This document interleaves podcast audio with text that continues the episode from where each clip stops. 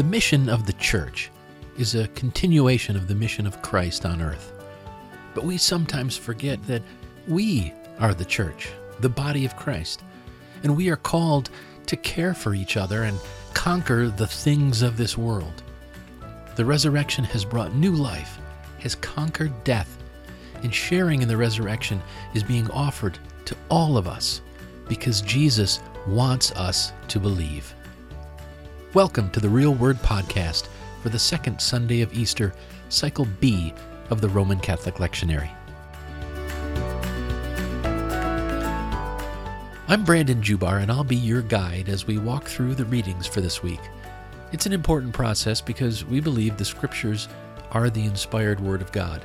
But to really be nourished by the Word, we need to break it open and look a little deeper. We need to let the Holy Spirit speak to us. Now, the messages I get from these Scriptures might feel right to you, but you also might find that the Holy Spirit tells you something else. And that is absolutely all right. So if you're ready, let's dive in. As I said, tonight we'll be looking at the readings for the second Sunday of Easter, Cycle B. Our first reading is from the Acts of the Apostles. It's chapter 4, verses 32 through 35.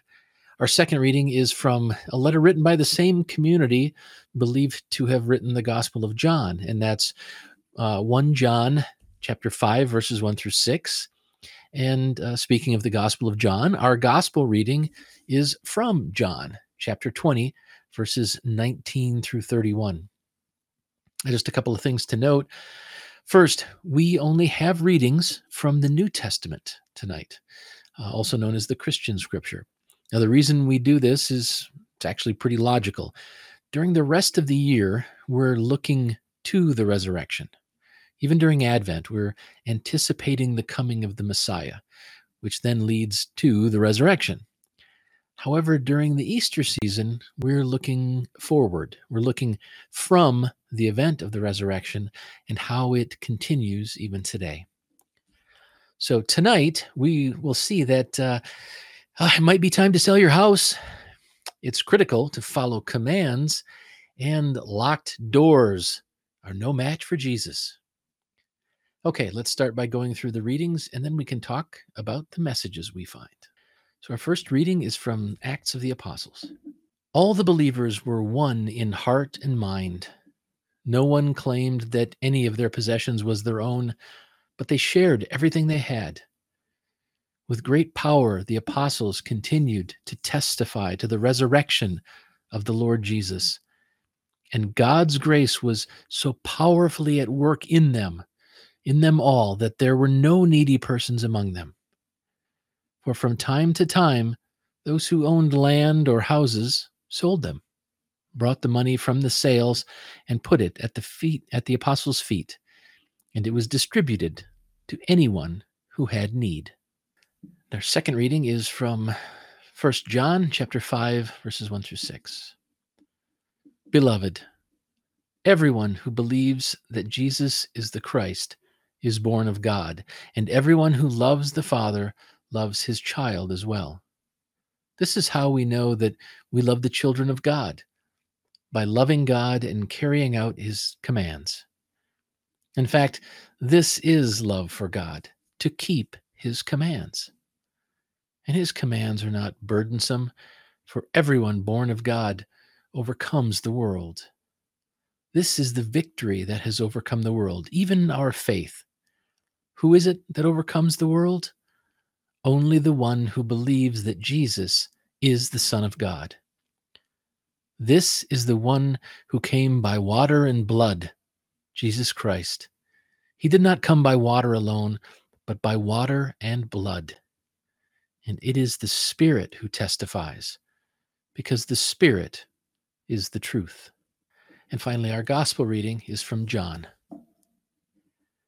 On the evening of that first day of the week, when the disciples were together with the doors locked for fear of the Jewish leaders, Jesus came and stood among them and said, Peace be with you. After he said this, he showed them his hands and side. The disciples were overjoyed when they saw the Lord. Again, Jesus said, Peace be with you. As the Father has sent me, I am sending you. And with that, he breathed on them and said, Receive the Holy Spirit. If you forgive anyone's sins, their sins are forgiven. If you do not forgive them, they are not forgiven. Now, Thomas, also known as Didymus, one of the twelve, was not with the disciples when Jesus came. So the other disciples told him, We have seen the Lord. But he said to them, Unless I see the nail marks in his hands, and put my finger where the nails were, and put my hand into his side, I will not believe. A week later, his disciples were in the house again, and Thomas was with them. Though the doors were locked, Jesus came and stood among them and said, Peace be with you. Then he said to Thomas, Put your finger here. See my hands. Reach out your hand and put it into my side. Stop doubting and believe. Thomas said, My Lord and my God. Then Jesus told him, Because you have seen me, you have believed. Blessed are those who have not seen and yet have believed. Jesus performed many other signs in the presence of his disciples, which are not recorded in this book. But these are written that you may believe that Jesus is the Messiah, the Son of God, and that by believing you may have life in his name. All right, so let's take a first glance at these readings and ask ourselves uh, what does it mean? What messages and meanings can we find if we dig around a little bit? So, from our first reading from the Acts of the Apostles, um, this is one of those readings I actually love because it throws the literalists for a loop. Um, you know the people the the christians who insist that science is wrong because the bible said god created the world in 6 days and we didn't evolve we were created blah blah blah if the bible says it then it's true and we have to do it oh it, well except for that whole being of one in heart and mind and sharing all your possessions and all that stuff it, you have to look at it in context they thought Christ was coming back soon. The judgment day would be rolling around next Tuesday, so why would anyone worry about personal possessions? So they'll they'll read it literally when they want to. They'll read the Bible literally, but but then they'll consider the context and whatnot when when they don't like what the message seems to be. Now, I don't disagree with them in regards to considering what was going on at the time of this reading, because it's likely this community really did believe Jesus was going to be back any day now. Now, the Acts of the Apostles is is it's basically part two of Luke's gospel. It was written by the same author and pretty much continues the story where the gospel left off. But is the moral of the story that we need to sell our position possessions and and give the money to the church to distribute to those in need? Well, no, I don't think so. not, not exactly.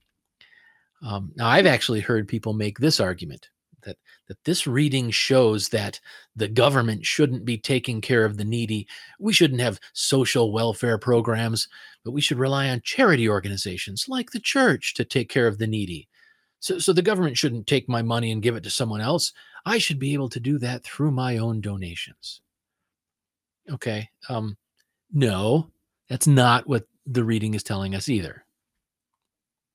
I do think there's there's a, at least a couple things going on here. First of all, this story shows uh, the powerful effect that Jesus' resurrection had on the individuals within the community of believers.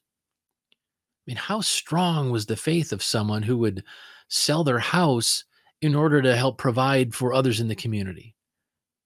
Even 2,000 years ago, that's amazing. But that's the power of the resurrection when people truly let Jesus into their hearts. The story also shows what a community of believers can do when they come together in a common cause. So not only was the community of faith growing, but no one in the community was in need. During a time when there were absolutely no government government run social safety net type of programs, the believers found a way to ensure everyone's needs were met. And as Catholic social teaching emphasizes, A big part of the message is that of equally sharing resources among everyone. Really is a critical part of the message that we should not overlook or gloss over, and we definitely shouldn't try to paint it as something else. This reading shows the strong Christian roots of both wealth redistribution and more equitable distribution in the first place.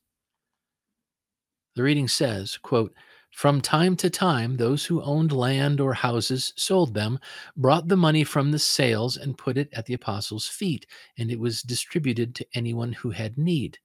That, friends, is redistribution to solve an immediate need. It doesn't say everyone sold all their stuff. It implies that those who had a lot would share a portion of their wealth when it was needed. But earlier in the reading, it said, No one claimed that any of their possessions was their own, but they shared everything they had. That implies a more equitable distribution to begin with. Unlike our grab and go, first come stakes the claim culture, the early Christian community believed that everyone deserved a fair share and no one should be claiming more. So, the main message I got from this reading from Acts is that we are called to care for one another, even through personal sacrifice. Too many people are afraid of mm-hmm. change because they feel like they'll lose what little bit they've got. But Christians are called to get past that and take care of everyone. There is enough to go around. We have the resources to care for every human being on earth. But it's going to take significant systemic changes to do so.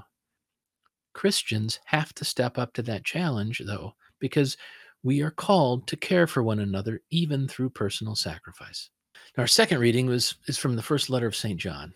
And this is actually packed with meaning. This this reading is one I would call deeply theological. So it's not always easy to understand. And a lot of the symbolism in this letter actually points to the Gospel of John. So uh, we could spend a whole bunch of time pulling all of those theological threads. But for tonight, I'll just I'll just break out the four main parts of this reason and discuss each briefly. Yes, I said four. There are there are four important things in these two paragraphs. I told you this was a deeply theological text. Okay, so so the first thing, it tells us that our faith is connected to our begotten our, our being begotten by God. But it's not in the way that Jesus was begotten. Part of John's theology is that we receive new life through our baptism. And this new life comes from God and through God. And because of that, we share in the begotten nature of Christ. John says, Everyone who believes that Jesus is the Christ is born of God. Second, this little reading connects love of God to obedience to the commandments of God.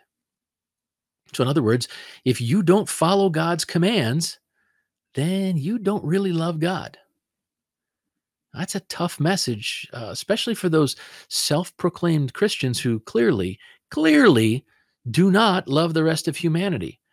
All you have to do is take one look at the vitriolic BS they post on Facebook, and you know that's a fact. Now, one thing I'll point out is that, like everything else in the Bible, we need to look at this reading in the larger context, both in regards to the text in the book where we found it, but also within the context of all the other related messages. This reading could be interpreted incorrectly to imply that we are to love only those children of God who accept Jesus as Lord. That's called proof texting, pulling a specific quote out of context to try to prove a different point. It would be taking these words as a standalone lesson and flat out ignoring what Jesus actually said. His followers, those who claim to love him, must love everyone else. Our neighbors aren't just fellow believers who live nearby. When we choose to follow Christ, we also accept uh, a higher bar by which we're judged, by which we are judged. Now, accepting the call doesn't mean we get to judge everyone else by a high bar.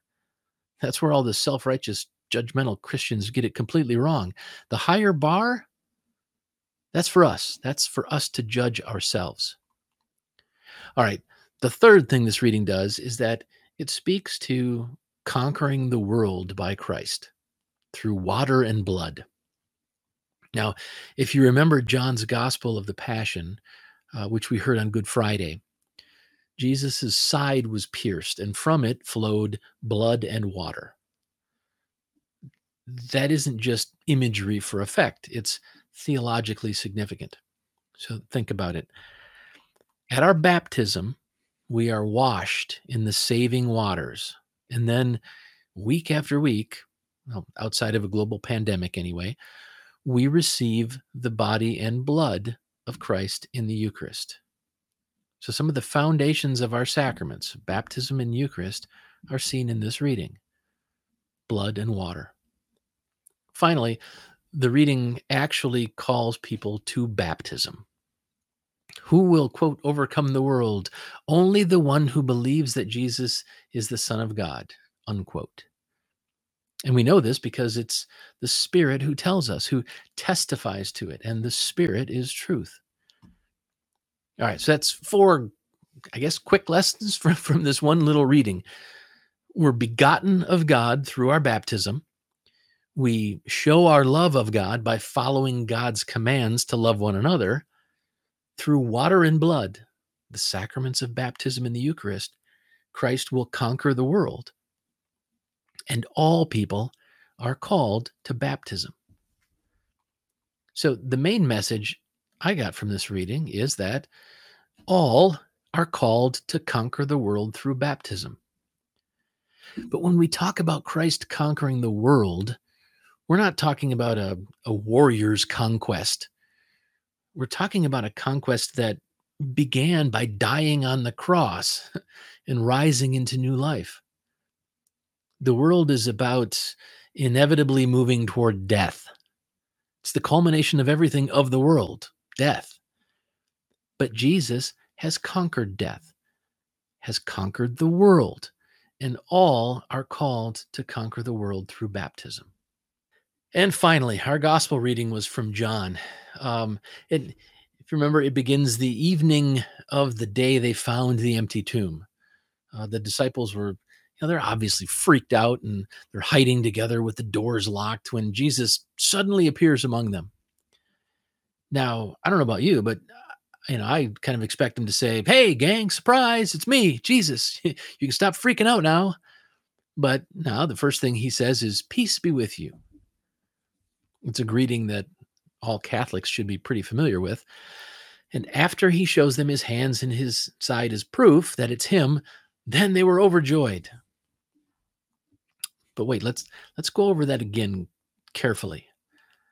On that first night when Thomas wasn't with him, Jesus shows up, says, "Peace be with you," and crickets. No reaction, not, "Whoa, it's true, Jesus is back from the grave." Nope. He shows up, greets them, shows them his hands and side, the wounds, and then it says the disciples were overjoyed when they saw the Lord. We seem to forget that part when we get all judgy with Thomas later in this gospel. Now, all right, before I go on, I want to point out a couple of things, a couple of quick things. First, this reading is on the second Sunday of Easter because although the first scene is on the evening of the resurrection, the final scene with Thomas happens a week later on the second Sunday of Easter. Second point is we hear this reading, actually, we hear it every year on the second Sunday of Easter in all three cycles, A, B, and C, mainly because that's the exact day it occurred. Though now it's also important because the second Sunday of Easter is Divine Mercy Sunday. So back in 2000, I think, um, St. Pope John Paul II canonized St. Faustina and declared that the second Sunday of Easter would now be called Divine Mercy Sunday. I'm not going to dive into all of that tonight, but feel free to spend some time researching online if you'd like to to know more. Um, I'll just say that it makes sense because our readings this week do reflect a path to God's mercy, especially through the sacrament of reconciliation. Which brings us back to the first scene in this reading, where Jesus tells the disciples that he is sending them forth to continue his work and he's giving them the power to forgive or not forgive a person's sins. It indicates the power of the sacrament of reconciliation because when you look at this reading, you understand that the forgiveness is not symbolic. It's not something we've already received and the priest is just giving us the outward sign of forgiveness. Jesus implies that the disciples have to discern whether or not a person's sins should be forgiven. If you do not forgive them, they are not forgiven.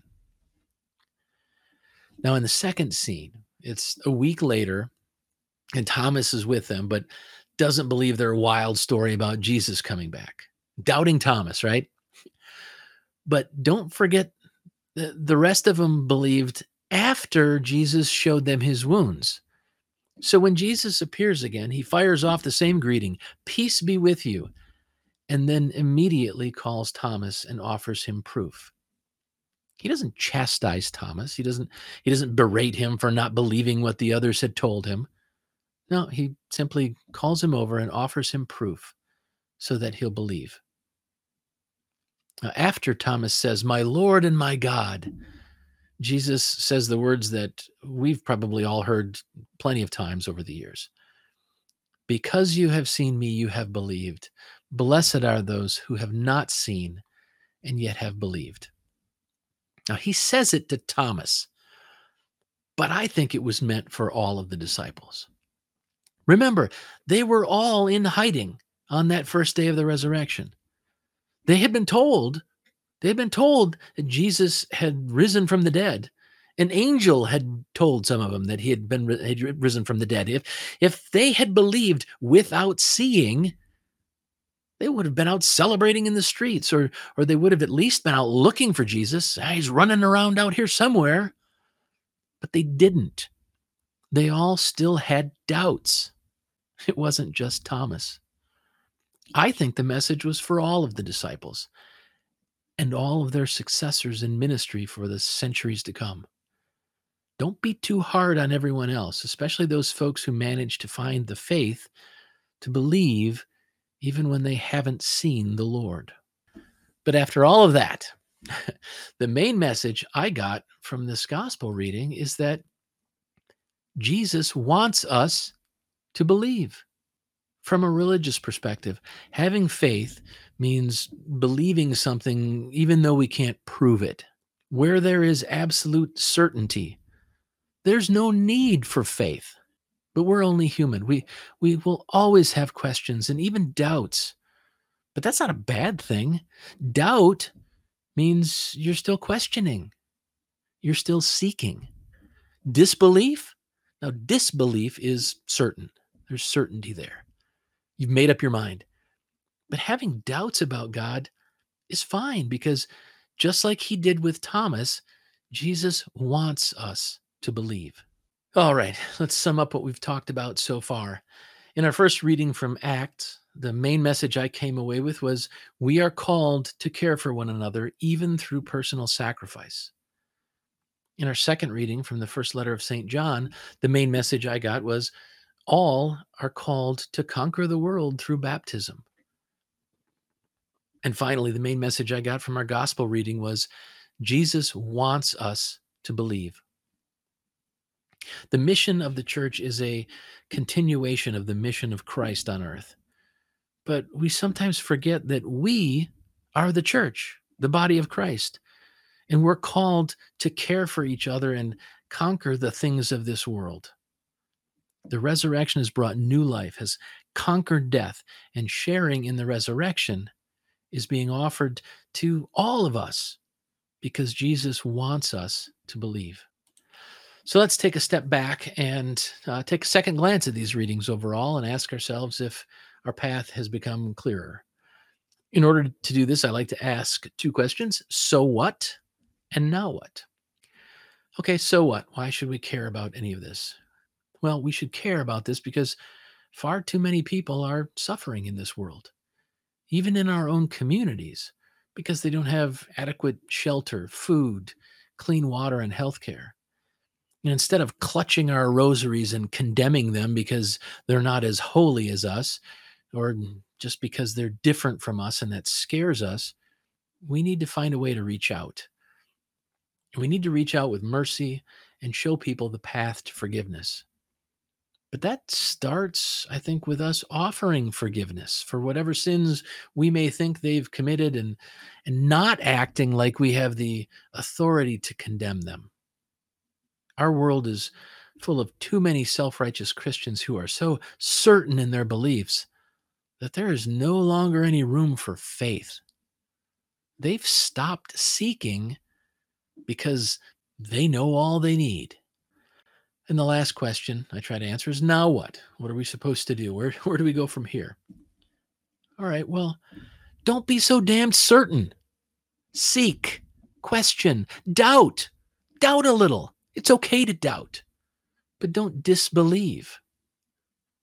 So, with that in mind, here's your real challenge for the week be honest with yourself about your doubts.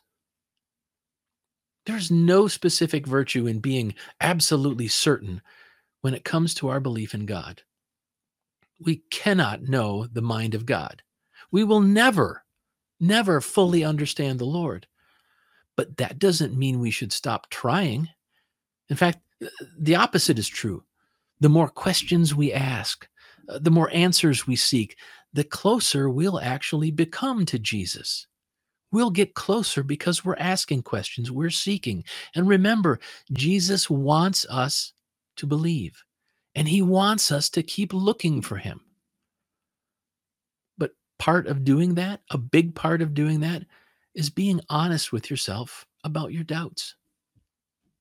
Before I wrap things up, I'd like to leave you with one more quote from Scripture. Remember, remember Peter in the boat? Even Peter had doubts. And Jesus had to reach out to, to help him. Immediately, Jesus stretched out his hand and caught him and said, O you of little faith, why did you doubt? It's okay to have doubts as long as you keep asking questions and keep reaching for Jesus.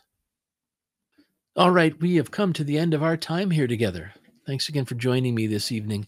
I will be back again next week, as always. But in the meantime, I encourage you to use this as a starting point. Spend some time with the Bible on your own. Look at the readings we discussed tonight, or find something completely different. Read through it a couple of times. Think about it. Pray about it. Try to open up not only your mind, but your heart. Let's break open the Word and then listen to what the Holy Spirit says to you. The Real Word podcast is brought to you by the Real Values Project, Real Youth Ministry, and the Real Values Framework. REAL stands for respect, engage, accept, and lead. For more information on the Real Values, please visit keepingitreal.club. And finally, the Bible readings used for this podcast are from the Holy Bible, New International Version, copyright 1973, 1978, 1984, and 2011 by Biblica Inc., used by permission, all rights reserved worldwide.